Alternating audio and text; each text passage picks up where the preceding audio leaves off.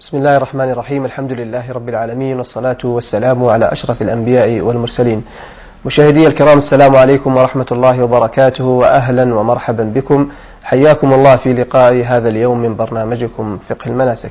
من خلال هذا اللقاء يتجدد لقاؤنا بضيف برنامجنا معالي الشيخ الدكتور سعد بن ناصر الشثري عضو هيئة كبار العلماء وعضو اللجنة الدائمة للبحوث العلمية والإفتاء بالمملكة وعضو هيئة التدريس بكلية الشريعة بجامعة الإمام محمد بن سعود الإسلامية. يسرني في مطلع هذه الحلقة أن أرحب بضيفنا الكريم باسمكم جميعا. فحياكم الله شيخ سعد. الله يسلمكم ووفقكم الخير وأسأله سبحانه أن يجعل هذه القناة قناة خير وبركة على الإسلام والمسلمين. اللهم آمين. مشاهدي الكرام حديثنا في هذا اللقاء سيكون عن أحد الأعمال التي يحتاج إليها الحاج في يوم الغد فقدمناه من أجل أن يتفقه فيه في هذا اليوم ولا سيما أن العمل سيكون متأخرا فمن باب أن يتفقه في الشيء قبل وقوعه موضوعنا سيكون بإذن الله عز وجل عن بعض أحكام منى ومزدلفة. الشيخ سعد مرحبا بكم مرة أخرى. ولعل دائما اللقاءات الإعلامية تكون التركيز في البداية. فأستهل بمسألة مهمة جدا يا شيخ وهي إحرام المتمتع. هل يشترط أن يحرم من جوار البيت الحرام أو أن يكفي أن يحرم من منى أو من أي مكان أحرم فإنه يجزئه؟ الحمد لله رب العالمين والصلاة والسلام على أشرف الأنبياء والمرسلين. وبعد في يوم الغد يوم التروية يخرج الحجاج إلى منى. هذا الخروج يكون بعد إحرامهم في مكة فيحرمون قبل زوال الشمس في مكة. أما بالنسبة للمفرد والقارن فهو لا زال باقيا على إحرامه فبالتالي يحرم فبالتالي يبقى على إحرامه ولا يحتاج إلى إحرام جديد. وأما بالنسبة للمتمتع ففي أي مكان أحرم أجزاءه ذلك؟ سواء أحرم في مكة أو في منى أو في عرفة أو في المسجد الحرام لكن ما هو الأفضل في ذلك؟ جميل. الفقهاء بعض الفقهاء يذكر مثل فقهاء الحنابلة بأنه يستحب أن يكون إحرامه من المسجد الحرام وبعضهم يقول تحت الميزاب. ولم يرد ذلك عن النبي صلى الله عليه وسلم. بل إن النبي صلى الله عليه وسلم أحرم من المكان الذي كان نازلا فيه. ولذلك فإن الأظهر أن الأفضل بالنسبة للمتمتع أن يحرم من المكان الذي هو نازل فيه. ولا يحتاج إلى الذهاب إلى المسجد ولا إلى مقابلة الميزاب ولا إلى غير ذلك من الأماكن. وإنما يحرم من بيته من شقته من محل سكنه آه، بحيث يغتسل ثم يلبس ملابس إحرامه. أحسن الله إليكم شيخ وترد الكلام الذي ذكرناه في مستحبات الإحرام؟ يرد هنا بالنسبة للمتمتع. نعم. جميع الكلام السابق من الاغتسال من التنظف من قص تقريم الأظافر يستحب له في هذا الموطن. بالنسبة شيخ لحكم المبيت في هذه الليلة اللي هي ليلة عرفة بودي قبل أن نبحث عن المبيت نبحث عن وقت الذهاب إلى منى وماذا يفعل بالنسبة للصلوات لأنها قبل المبيت. وقت الذهاب يكون في ضحى اليوم الثامن يوم التروية. سمي يوم التروية لأنهم يحضرون المياه آه، إلى منى من أجل أن تكفيهم في جميع الموسم. والمستحب في ذلك أن يخرج الإنسان في ضحى ذلك اليوم إلى منى. قبل زوال الشمس كما فعل النبي صلى الله عليه وسلم وفعل صحابته رضوان الله عليهم. أما بالنسبة للصلوات فإنهم يصلون خمس صلوات في منى صلاة الظهر وصلاة العصر وصلاة المغرب وصلاة العشاء من اليوم الثامن وصلاة الفجر من اليوم التاسع يوم عرفة يصلونه في منى. والصلاة تكون بالنسبة للآفاقيين جمع تكون قصرا بلا جمع. فيصلي الظهر ركعتين والعصر ركعتين وكل منهما في وقته ما يجمع بين الصلاتين. هذا هو المستحب. كذلك بالنسبة للمغرب يصليها ثلاثا والعشاء يصليها ركعتين وكل واحدة منهما في وقتها.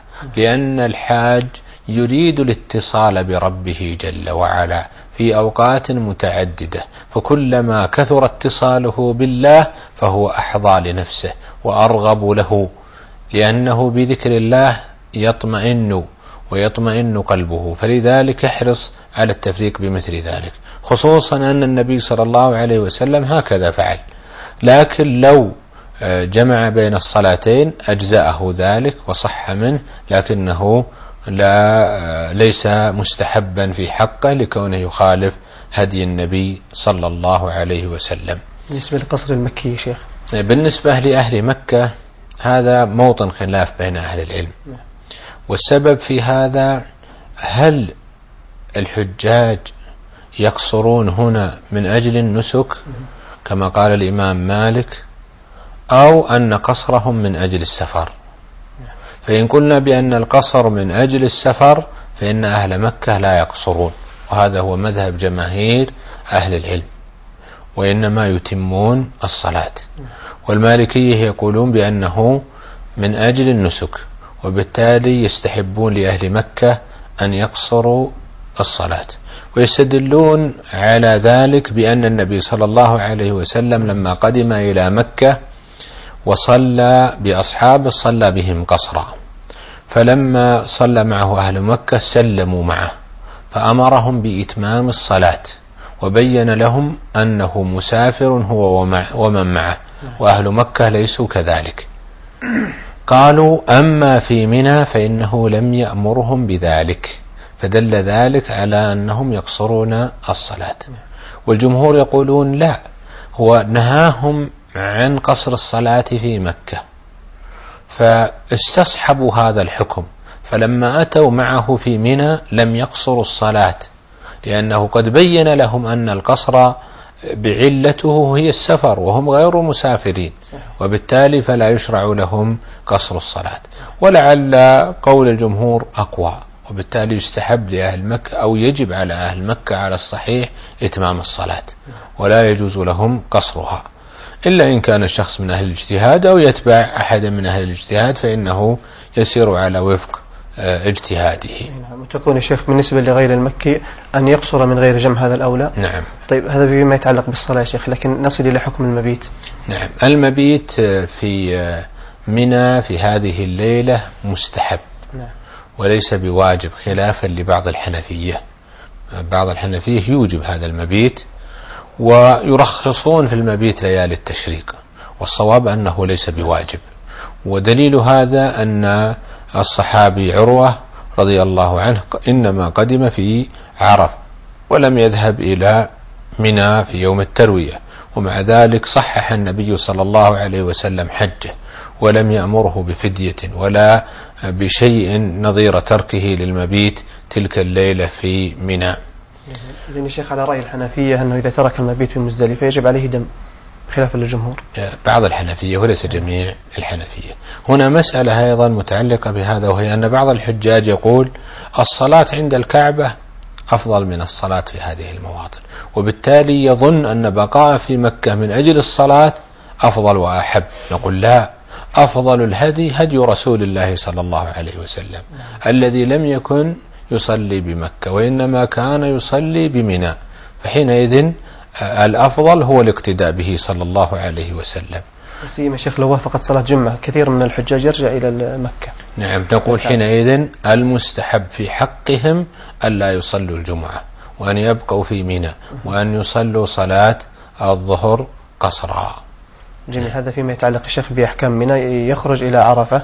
نعم خروجه إلى عرفة يكون في ضحى يوم العيد بعد أن تطلع الشمس وترتفع كما فعل, كما فعل النبي صلى الله عليه وسلم. إلى عرفة ضحى اليوم التاسع. نعم النبي لما ذهب من منى ذهب إلى نمرة.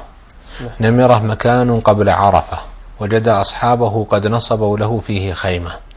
وكان كانت قريش قبل الإسلام لا تخرج إلى عرفة لأن عرفة ليست في الحرم وإنما هي في الحل.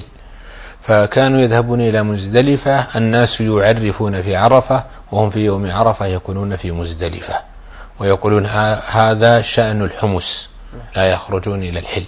فلما جاء النبي صلى الله عليه وسلم خالف هديه هديهم وذهب إلى آه، عرفة. والجلوس في نمرة الصواب أن النبي صلى الله عليه وسلم لم يجلسه من أجل العبادة وليس نسكا من أنساك الحج. وبالتالي فهذا الجلوس ليس مستحب وجميع الأمكنة سواء. فلو جلس خارج عرفة في أي مكان أجزأه. آه، النبي صلى الله عليه وسلم خطب في عرفة في خارج حدود عرفة وصلى الظهر والعصر خارجها ثم دخل فيها. بعد غروب الشمس ذهب النبي صلى الله عليه وسلم إلى مزدلفة. شيخ أنت جوزت آه، يوم عرفة لأجل تخصص حلقة بها آه، نجعل إن شاء الله الغد لعرفة لأن بعد غد سيكون يوم عرفة وبالتالي آه، تكون الأحكام المتعلقة بعرفة قريبة منه أو قبله بيوم. إذا ننتقل للخروج من عرفة إلى مزدلفة. نعم. النبي صلى الله عليه وسلم لما خرج من عرفة خرج من طريق المأزمين وكان قد جاء من طريق ضب. فهذه الطرق ليست مشروعة لذاتها. وإنما سلكها النبي صلى الله عليه وسلم لكونها أسهل لطريقه. فأي طريق سلكه الحاج فإنه مجزئ وليس هناك أفضلية بين الطرق كلها سواء. وسلوك النبي صلى الله عليه وسلم ببعض الطرق إنما هو من أجل كونه أسهل له في الذهاب إلى هذه المشاعر. ولا يكون سنة يا شيخ. ولا يقال بأن الطريق الفلاني على الصحيح من أقوال أهل العلم يقال الطريق الفلاني سنة أو مستحب. نعم. وذلك لأن هذا الطريق ليس مقصودا لذاته. لو جاءنا إنسان وقال أنا أتعبد لله بسلوك هذا الطريق كنا قد خالفت هدي النبي صلى الله عليه وسلم. لأن النبي سلكه غير قاصد له وأنت تسلكه وأنت قاصد له. فإن وافقته في الصورة الظاهرة لكنك تخالفه في باطن الأمر وفي آه، النيات. آه، لما ذهب النبي صلى الله عليه وسلم في الطريق بال. وتوضأ وضوءا خفيفا. أيضا هذا هذا القضاء للحاجة في هذا المكان أيضا ليس من مشروع. ليس لأن النبي صلى الله عليه وسلم لم يفعله على جهة العبادة والقربة وإنما فعله جبلة. وحينئذ لا يشرع للإنسان آه، أن يفعله. آه، لما وصل النبي صلى الله عليه وسلم إلى آه، منى إلى إلى مزدلفة ابتدأ بالصلاة صلى المغرب مباشرة. ثم بعد ذلك آه، أمر بإنزال الرحل ثم صلى العشاء. ويجمع شيخ بين المغرب والعشاء؟ هو جمع النبي صلى الله عليه وسلم وإنما جعل بينهما إنزال الرحل تخفيفا على الدواب التي معهم. إذا صلى العشاء قبل وقتها مع المغرب. آه، هذا هو الأظهر. ولذلك آه، يجمع الحجاج بين المغرب والعشاء حتى أهل مكة يجمعون بين المغرب والعشاء اتفاقا خلافا للشافعية. وذلك لأن الجمع هنا وقع على اختلاف بينهم ما هو السبب في الجمع. أو القصر. فطائفة تقول أن السبب فيه هو النسك مثل المالكية. فحينئذ يقولون هو نسك للجميع حتى أهل مكة. وطائفة يقولون هذا الجمع من أجل الحاجة ومن أجل الشغل الاشتغال بأعمال ومناسك الحج. فالحاج يريد الراحة من أجل أن يتمكن من قضاء بقية أعمال يوم العيد بقوة ونشاط. وحينئذ فإن أهل مكة يجمعون ولا يقصرون صلاة العشاء كما هو مذهب أحمد. والقول الثالث بأن الجمع هنا للسفر هو قول الشافعية. وبالتالي فإن أهل مكة لا يقصرون ولا يجمعون. وأظهر الأقوال هو الثاني أن الجمع من أجل الاشتغال بأعمال المناسك. وحينئذ فإنهم يجمعون ولا يقصرون. إذا تقرر هذا لو جعل يا شيخ جمع تأخير يعني المغرب والعشاء يصليها مع في وقت العشاء. السنة المستحبة هي فعل النبي صلى الله عليه وسلم هو أن يصلي بمجرد قدومه. ولا شك أن الاقتداء بالنبي صلى الله عليه وسلم أولى. إذا تقرر هذا فإنه في لا يصلي في الطريق وإنما يصلي في مزدلفة. هذا هو المستحب في حقه. لكن لو صلى في الطريق فإنه مجزئ إلا في مسألة واحدة وهي أن بعض الحجاج قد يتأخر عن قدوم مزدلفة. فإذا جاء نصف الليل فإنه يستحب له أن يقف فيصلي المغرب والعشاء. لأن هذا هو الوقت الوقت الاختيار بالنسبة للعشاء. فلا يؤخر المغرب والعشاء عن هذا الوقت خلافا لبعض المالكية. بعض المالكية يقول يؤخرها ولا تصح المغرب والعشاء إلا في إلا في مزدلفة. حتى ولو خرج الوقت. حتى ولو خرج الوقت. لكن هذا القول مرجوح لأن النبي صلى الله عليه وسلم قد بين في أحاديث عدة أن وقت العشاء يكون إلى نصف الليل. وحينئذ فإذا آه، رأوا أن الوقت قد انتصف فيه الليل فإنهم يصلون المغرب والعشاء ولو في الطريق ولو, ولو كانوا في عرفة لم يخرجوا بعد آه، منها. أما الحديث عن الصلاة يا شيخ هل يصلي الرواتب يصلي يتنفل في الليل قيام الليل؟ نعم آه، النبي صلى الله عليه وسلم لم يسبح بين المغرب والعشاء. نعم. ولم يصلي وإنما نام حتى الفجر. هذا هو سنة النبي صلى الله عليه وسلم. آه بعد ذلك ينام بعض الحجاج إذا قدم مزدلفة بمجرد قدومه يبادر بلقط الحصى. صحيح. وهذا ليس فعل النبي صلى الله عليه وسلم. النبي صلى الله عليه وسلم أخر لقط الحصى إلى الغد بعد أن صلى الفجر ودعا حتى أسفر جدا وابتدى بالذهاب إلى منى لقط الحصى من الطريق. فحينئذ هذا هو المكان المشروع. ولقطه للحصى يلقط سبع حصيات فقط آه، لرمي جمرة العقبة التي تكون في يوم العيد ولا يرمي جميع ولا يلقط جميع الحصى. إذا تقرر هذا فإنه يبات في مزدلفة حتى آه، قبيل الفجر وينتبه الحجاج في مثل هذه الأزمنة قد لا يجدون مكانا مناسبا للوضوء فيبادرون إلى الوضوء بوقت مبكر لئلا يكون هناك ازدحام على دورات آه، المياه. إذا تقرر هذا قبل هذا الشيخ إذا أذنت لي البعض الشيخ يتقيد باللفظ يقول المبيت بمزدلفة لابد أن ينام لكن لو قضى الليلة وهو سهران في غير نيام. نعم. آه، الأفضل والمستحب في حقه أن يبات وأن ينام. لكن لو قدر أنه لم يبت نعم. وإنما جلس يتحدث واجب. لأن الواجب المكث في مزدلفة. هنا أيضا متعلق ما هو الواجب في بالنسبة لمزدلفة؟ آه المالكية يرون أن في مزدلفة. فلو مر الإنسان بسيارته وخرج منها قالوا لم يفعل الواجب وعليه دم. لكن لو نزل من سيارته فمن خرج من مزدلفة عندهم قبل منتصف الليل صلى الله عليه وسلم رخص للضعف. فمن خرج من مزدلفة فإنه يجب عليه دم.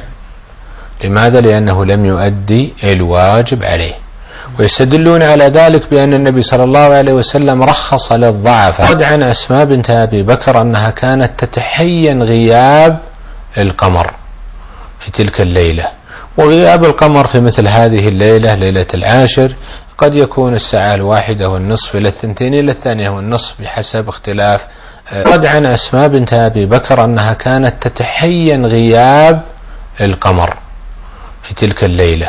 وغياب القمر في مثل هذه الليلة ليلة العاشر قد يكون الساعة الواحدة والنصف إلى الثنتين إلى الثانية والنصف بحسب اختلاف آه، الأزمنة. جميل. ولكن ولكن بالنسبة للجواز أن ذلك جائز من انتصاف الليل. وانتصاف الليل يحسب بحساب الساعات منذ غروب الشمس إلى طلوع الفجر. وبعض الفقهاء يقول إلى طلوع الشمس. فإذا انتصف الليل على هذا المقدار فإنه يجوز له الخروج. ولا يعتبر قضية الساعة الثانية عشر لأن ليست الساعة الثانية عشر هي منتصف الليل في جميع السنة لأن الليل مرات يطول ومرات يقصر وبالتالي ليس هذا معيارا دقيقا بالنسبة لمنتصف الليل. يا شيخ لو مر على مزدلفة بعد منتصف الليل لكنه كان لا يعلم أنها مزدلفة أصلا. ثم خرج إلى منى واتضح له فيما بعد أنه مر أو وقف بعض الوقت في مزدلفة. فهل نقول أن هذا الوقوف يكفيه أم أنه لا يكفيه لعدم النية؟ نعم بالنسبة لمزدلفة آه، تقدم معنا أن المالكية لا يصححون هذا الوقوف لأنه لا بد أن ينزل. صحيح. وأما عند الجمهور يقولون قد وقف فيها بعد منتصف الليل ولو للحظة. النبي صلى الله عليه وسلم رخص له بالذهاب. وهو قد دخل في مزدلفة. والمبيت في مزدلفة لا يشترط له النية وإنما يكفي الحصول فيها والوقوع فيها والجلوس فيها في هذا آه، الوقت المحدد آه، شرعا. النبي صلى الله عليه وسلم جلس إلى الفجر وصلى الفجر في أول وقتها. ثم جلس يدعو الله آه، ماذا ما هي الأدعية؟ نقول الأمر في ذلك واسع. كان الذي يقف فيه ماذا ما هي الأدعية؟ نقول الأمر في ذلك واسع فيدعو الإنسان ويذكر الله بما يستحضره من آه، الأدعية. أيضا بالنسبة للمكان الذي يقف فيه ليس مقصودا لذاته ولم يقصده لذاته وإنما قصده لكونه جزءا من من مزدلفة. فكل أجزاء مزدلفة متساوية في هذا الحكم. كذلك بالنسبة للمشعر الحرام المشعر الحرام يصدق على جميع مزدلفة ليس مقصودا لذاته ولم يقصده لذاته وإنما قصده لكونه جزءا من من مزدلفة فكل أجزاء مزدلفة متساوية في هذا الحكم. كذلك بالنسبة للمشعر الحرام المشعر الحرام يصدق على جميع مزدلفة وبالتالي فأي مكان دعا الإنسان فيه ربه فإنه مجزئ. لا يخصص جبل من الجبال ولا واد من الوديان باستحباب الدعاء وإنما يقال جميع مزدلفة محل للدعاء وكلها متساوية في جهة آه، الاستحباب. جميل جدا. شيخ سعد بعد ذلك يخرج إلى منى والأعمال المتعلقة بيوم النحر سواء من الرمي أو من الحلق أو من آه، طواف الإفاضة هذه كلها أيضا نرجعها إلى حلقة أخرى نخصص فيها الكلام عن يوم النحر بالذات. لكن آه، لو انتقلنا مباشرة يا شيخ إلى بما أن في المبيت في منى عن أحكام المبيت في ليالي التشريق. نعم. المبيت في ليالي التشريق في منى مشروع يستحب لأهل الإيمان لأن النبي صلى الله عليه وسلم بات فيه. وكان النبي صلى الله عليه وسلم يصلي في هذا المكان في في منى ولم يكن يذهب إلى المسجد الحرام ولا إلى مكة. وحينئذ فالأفضل للحاج أن يلبث في آه، منى المبيت في منى ما حكمه؟ من أي من كان من أهل الأعذار فإنه يجوز له البيتوتة خارج منى كما أن النبي صلى الله عليه وسلم رخص للسقاة والرعاة أن يبيتوا خارج منى ولم يوجب عليهم فدية ولا شيء. فيلحق بهم بقية أهل الأعذار. مثل من ركب سيارة للطواف فلم يتمكن من الرجوع بسبب زحمة السير ومثل من لم يجد مكانا مناسبا في منى آه، يتمكن فيه من المبيت فهؤلاء يجوز لهم البيتوتة خارج منى. ووجود الإنسان مكان غير لائق أو مكان يؤذي به الآخرين لا يعد أنه قد وجد مكانا مناسبا. مثل الذي يسد طرقات الناس أو يجلس في ممر الذاهبين والآتين أو يجلس تحت الجمرات بحيث يعرقل حركة البن. الضابط يا شيخ في المكان المناسب لأنه قد يختلف من حاج إلى حاج الضابط في المكان المناسب أولا يكون مناسبا لأمثاله في مثل هذه الرحلات وثانيا لا يؤذي به غيره من حجاج بيت الله آه، الحرام. أحسن الله إليكم شيخ. القدر الواجب للمبيت حتى نقول أن الحاج بات في منى. القدر الواجب اللبث أغلب الليل. فإذا لبث أغلب الليل مستحب. الحنفية يرون ومنهم الأئمة الثلاثة يرون أنه واجب. لكن عند الجمهور لو تركه ماذا يجب عليه؟ اختلفوا على ثلاثة أقوال ومستحب الحنفية يرون أنه مستحب وليس بواجب. والجمهور ومنهم الأئمة الثلاثة يرون أنه واجب. لكن عند الجمهور لو تركه ماذا يجب عليه؟ اختلفوا على ثلاثة أقوال. قول يقول إنه يتصدق بشيء. يتصدق بشيء. من غير تحديد. من غير تحديد. طيب. ولا يجب عليه دم. وقول يقول بأنه كل ليلة عليها دم مستقل. لأنها بمثابة واجبات متعددة. نعم. وقول يقول لا المبيت في منى واجب واحد فإذا تركه وجب فيه دم واحد. وقول يقول بأن المبيت بمنى يكفي فيه بيتوتة ليلة واحدة لأن الواجب هو بيتوتة ليلتين ليلة الحادي عشر وليلة الثاني عشر. فإذا بات إحدى الليلتين تحقق الواجب بذلك. وعلى كل هذا خلاف مقرر وكون الإنسان يحرص على البيتوتة في منى لا شك أنه من القربات التي يتقرب بها لربه خصوصا إذا وجد مكانا متهيئا ووجد خياما معدة له فلا ينبغي أن يترك هذه الأمكنة المعدة له ويبيت خارج منى. جميل الشيخ بالنسبة للشيخ لأحكام النيابة هل تنسحب أيضا إلى المبيت في منى وفي مزدلفة؟ قبل هذا بالنسبة للذين آه، خيامهم في مزدلفة وهذه تسأل عنها كثيرا. لا يجدون مكانا مناسبا في منى تقدموا بطلباتهم ليحصلوا على خيام في منى فلم يتمكنوا منها فوضعوا خيامهم في مزدلفة. هنا نقول بأنه, بأنه لم يستطيعوا ولم يجدوا مكانا مناسبا في منى فانتقلوا إلى مزدلفة وبالتالي ارتفع الإثم عنهم. فهم في خيامهم يبيتون فيها في اليوم الثامن ليلة التاسع ويبيتون فيها ليلة التاسع يوم التاسع ليلة العاشر لأنها مزدلفة ويبيتون فيها أيضا ليالي أيام التشريق ولا حرج عليهم في ذلك لأنهم لم يجدوا مكانا مناسبا فهم بمثابة أهل الأعذار بالنسبة للنيابة شيخ؟ النيابة لا تدخل المبيت. كل إنسان عليه نيابته لأنه ليس من الأعمال الشاقة التي يمكن أن ينوب فيها. فالعاجز والنائم ونحوهم هؤلاء كلهم يستطيعون البيتوتة بلا إشكال وبالتالي لا يمكن أن تدخل فيه النيابة. لكن لو قدر أن هناك إنسانا مريضا قد أدخل في المستشفى لا يتمكن من مغادرة المستشفى. فحينئذ والمستشفى خارج منه فحينئذ هو من أهل الأعذار بمثابة السقاة والرعاة يسقط عنه واجب البيتوتة ولا شيء عليه لأن النبي صلى الله عليه وسلم لم يوجب لا على السقاة ولا على الرعاة فدية ولا شيء من الواجبات. أحسن الله إليكم شيخ سعد. يعني أتمنى أن نكون قد أتينا على معظم الأحكام. آه، نستمع لهذه الاتصالات من الإخوة المشاهدين ثم نستمع إلى إجاباتكم عليها بإذن الله. شيخ عندي سؤال يا شيخ. أين يصلي يا شيخ الضعفاء فجر يوم العيد؟ ومتى يرمون يا شيخ؟ جزاكم الله خير يا شيخ. أحسن الله عليك شيخنا. نسأل عن الإنسان وهو يسير في المشاعر. ماذا يفعل يعني أثناء الطريق وهو يتنقل بين المشاعر؟ أه، بالنسبة للمتعجل والمتأخر ما الضابط بينهما أو ما الضابط فيهما؟ ولكم الشكر. ماذا يفعل الحاج من الأفعال في منى؟ الأفعال اللي تفعل في منى وش بالضبط أحسن الله عليك؟ يا شيخ سمعت بأن النبي صلى الله عليه وسلم بعد منى ذهب إلى المحصب وبات فيه. فهل هي سنة؟ شكرا للإخوة الذين دخلوا معنا بهذه الاتصالات فجزاكم الله خيرا. آه، الشيخ سعد المتصل الأول جزاه الله خيرا كان يقول آه، ولعلنا أغفلنا هذه المسألة. يقول يا شيخ أين يصلي الضعف فجر يوم العيد ومتى يرمون؟ نعم الضعف هو من يرافقهم من السائقين ومحارمهم ونحوهم. هؤلاء إذا خرجوا من مزدلفة بعد منتصف الليل فإنه يجوز لهم على الصحيح من أقوال أهل العلم أن يرموا قبل آه، طلوع الفجر.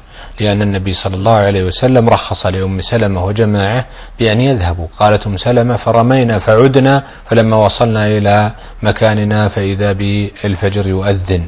فدل ذلك على أنهم رموا بالليل. وهذا هو مذهب أحمد والشافعي.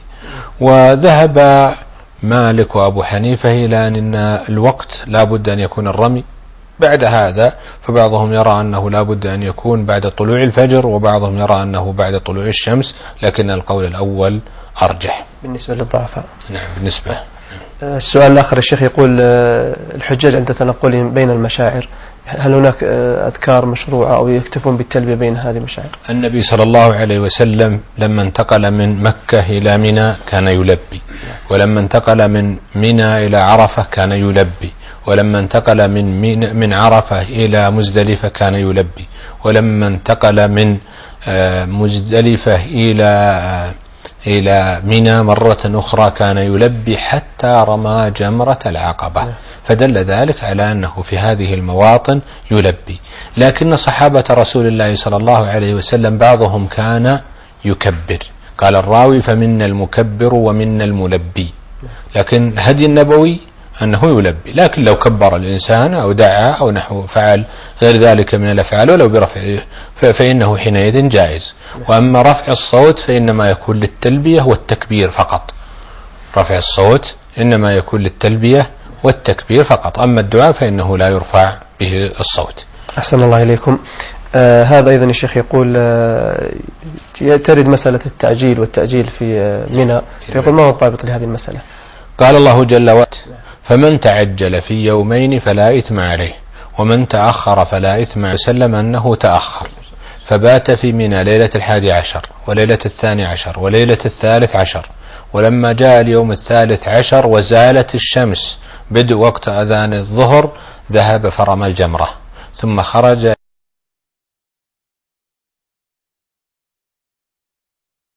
إلى منطقة يقال لها الخروج من منى في النهار. وهذا هو قول جماهير أهل العلم. لكن إن جاءه غروب الشمس وهو في منى لزمه المبيت في تلك الليلة ليلة الثالث عشر والرمي من اليوم الثالث عشر كما هو مذهب الأئمة الثلاثة خروج من منى في النهار. وهذا هو قول جماهير أهل العلم. لكن إن جاءه غروب الشمس وهو في منى لزمه المبيت في تلك الليلة ليلة الثالث عشر والرمي من اليوم الثالث عشر كما هو مذهب الأئمة الثلاثة خروج من منى في النهار. وهذا هو قول جماهير أهل العلم. لكن إن جاءه غروب الشمس وهو في منى لزمه المبيت في تلك الليلة ليلة الثالث عشر والرمي من اليوم الثالث عشر كما هو مذهب الأئمة الثلاثة أحمد ومالك والشافعي خلافا لمذهب أبي حنيفة ودليل الجمهور هذه الآية فمن تعجل في يومين ولفظة اليوم في لغة العرب تصدق على النهار. يا شيخ لو ترك المبيت يعني أدرك الغروب ومع ذلك مشى. وترك واجبا؟ يكون قد ترك جزءا من واجب بالنسبة للمبيت لأن الأظهر فيه أنه إذا ترك ليلة لا يلحقه شيء. لكن عندنا الإشكالية في الرمي في اليوم آه، الثالث عشر. أيضا من المسائل المتعلقة بهذا أن بعض الناس يظن أن التعجل لابد فيه من الخروج من مكة. وهذا الظن خاطئ بل التعجل يكفيه أن يخرج من منى. فإذا خرج من منى ولو جلس في مكة فإنه حينئذ يعد متعجلا. أهم شيء أن يخرج من منى قبل غروب الشمس. نعم. أحسن الله إليكم يا شيخ.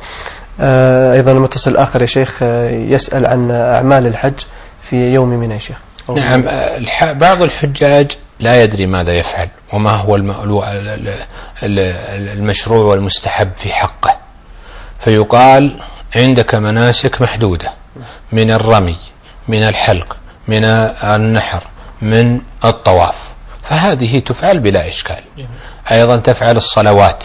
فيصلي الإنسان الصلوات مقصورة الظهر ركعتين والعصر ركعتين والعشاء ركعتين. ولا يجمع والمستحب أن لا يجمع بينها كما فعل النبي صلى الله عليه وسلم. هذا بالنسبة للآفاقيين أما أهل مكة ففيه من الخلاف مثل ما ذكرنا في الخلاف السابق في يوم آه، التروية. وما عدا ذلك من الوقت يستحب للإنسان أن يستغله بذكر الله بأنواع الذكر خصوصا أن هذه الأيام أيام يشرع فيها رفع الصوت بالتكبير. فقد كان عمر وأبو هريرة وجماعة من الصحابة يرفعون أصواتهم بالتكبير حتى فيكبر الناس بتكبيرهم حتى أن منى لترتج من التكبير. لكن التكبير لا يكون على صفة جماعية. أنا أكبر وحدي وأنت تكبر وحدك فمجموع الصوت هو الذي يحدث مثل ذلك. أما أن يكون التكبير على نسق واحد فهذا لم يؤثر عن النبي صلى الله عليه وسلم ولا عن صحابته. كل يكبر وحده وحينئذ لا تجعل على صفة آه، الاجتماع وإنما كل يكبر وحده. كذلك يشغل الإنسان وقته بالأمور الخيرة من الكلام الطيب من الدعوة إلى الله من النصيحة من السلام على الأخوان والأحباب والأقراب من آه، جميع الأفعال الطيبة الصالحة التي آه، تفعل. يا شيخ بالنسبة للجماعية سواء في التكبير أو في التهليل أحيانا تكون عفوية. مثلا في الحملة في باص يلبي شخص فيلبون لبيك اللهم لبيك. مثلا 15 20 من غير أن يقصد أن يكون تلبية جماعية المقصود أن الهدي النبوي فصل تلبية كل ملب وحده وفصل تكبير كل مكبر وحده. فإن انتبه الحجاج لذلك فهو المطلوب منهم. أحسن الله إليكم الشيخ نختم بهذا السؤال. آه، يسأل يا شيخ عن المبيت في المحصب بما أن النبي صلى الله عليه وسلم بات في هذا فيه فيقول هل يكون سنة لكل حاج؟ نعم. النبي صلى الله عليه وسلم في اليوم الثالث عشر ذهب من منى إلى المحصب. والمحصب منطقة مجاورة لمنى وهذه المنطقة ذهب لها النبي صلى الله عليه وسلم لكونها أيسر لطريقه وأسهل لكونها في طريق المدينة وبالتالي لم يقصدها النبي صلى الله عليه وسلم لذاتها ومن ثم ليس الجلوس فيها منسكا من مناسك الحج وبالتالي لا يشرع الاقتداء بالنبي صلى الله عليه وسلم آه، بالجلوس فيها وإنما جلسها لكونها أسهل لطريقه. فلو جاءنا إنسان وقال أنا سأقتدي بالنبي صلى الله عليه وسلم وأجلس في هذا المكان قيل له هذا الجلوس منك وإن وافقت في الصورة الظاهرة النبي صلى الله عليه وسلم لكن نيتك تخالف نيته. والموافقة لهدي النبي صلى الله عليه وسلم لا بد أن تكون في الظاهر وأيضا في الباطن والنية. وحينئذ فنقول بأنه لا يشرع للإنسان أن يجلس في هذا المكان بذاته وإنما المستحب له أن يجلس في المكان الذي يكون أسهل لخروجه سواء في شقته سواء في آه، عمارته التي هو فيها سواء في طريق البرية الذي يذهب إلى بلده أو غير ذلك. جميل جدا. الشيخ لعل السائل يثير مسألة أخرى. آه، يتقارب فيها الكلام يا شيخ وهي الإسراع في وادي محسر. نعم. الإسراع في وادي محسر ثبت أن النبي صلى الله عليه وسلم أسرع فيه. ووادي محسر هذا وادي بين منى ومزدلفة. نعم. بعد أن يغادر الحاج مزدلفة يجد مجرى وادي. فوادي محسر هو الحد لمزدلفة وهو الحد لمنى. وهو واد صغير وصفه الراوي بأنه رمية حجر. وبالتالي يدل على صغره. فإذا جاءه الإنسان استحب له الإسراع فيه. قالوا لأن سبب الإسراع أن أصحاب الفيل جاءهم أهلكوا في هذا الوادي. واستدل به على أن مواطن العذاب يستحب للإنسان أن يسرع فيها. يستحب للإنسان أن يسرع فيها كما فعل النبي صلى الله عليه وسلم في حجر ثمود وفي غيره من المواطن. فبالتالي هذا الوادي واد صغير إذا ورد عليه الإنسان أسرع فيه. لكن في مثل أزماننا هذا إن كان الإنسان سائرا على قدميه فيمكنه الإسراع. لكن إذا كان سائرا على سيارة فهو لا يتحكم في قضية السيارات خصوصا أن زحمة السيارات قد تجعله مرتبطا ببقية السيارات ومن ثم قد لا يتمكن من هذا الإسراع. على أن بعض الناس قد لا يذهب إلى منى من مزدلفة بواسطة الطريق المعتاد ويذهب آه، من طريق مكة وحينئذ لا يكون قد مر بوادي محسر أصلا. أحسن الله إليكم شيخ سعد. لم يبقى لي في نهاية هذه الحلقة إلا نشكركم على حضوركم وعلى ما أبديتم وأفدتمونا به في هذه الحلقة فجزاكم الله خيرا. نسأل الله عز وجل أن يوفق الجميع لكل خير وأن يسلم الحجاج وأن يتقبل منهم حجهم وأن يجعل أعمالهم خالصة لوجهه وأن يجعلهم من المداومين على الطاعات بعد حجهم. الشكر موصول لكم أيها الأحبة على طيب متابعتكم لهذه الحلقة وجميع لقاءات هذا البرنامج سواء كانت ماضية أو الحلقات المستقبلة أشكركم وجزاكم الله خيرا وآمل أن تكون حصلت لكم الفائدة والنفع من هذا البرنامج. لقاؤنا يتجدد بكم في يوم الغد مع موضوع جديد ومع ضيفنا فضيلة الشيخ الدكتور سعد بن ناصر الشثري. إلى ذلكم الحين ابقوا في حفظ الله ورعايته. يستودعكم الله والسلام عليكم ورحمة الله وبركاته.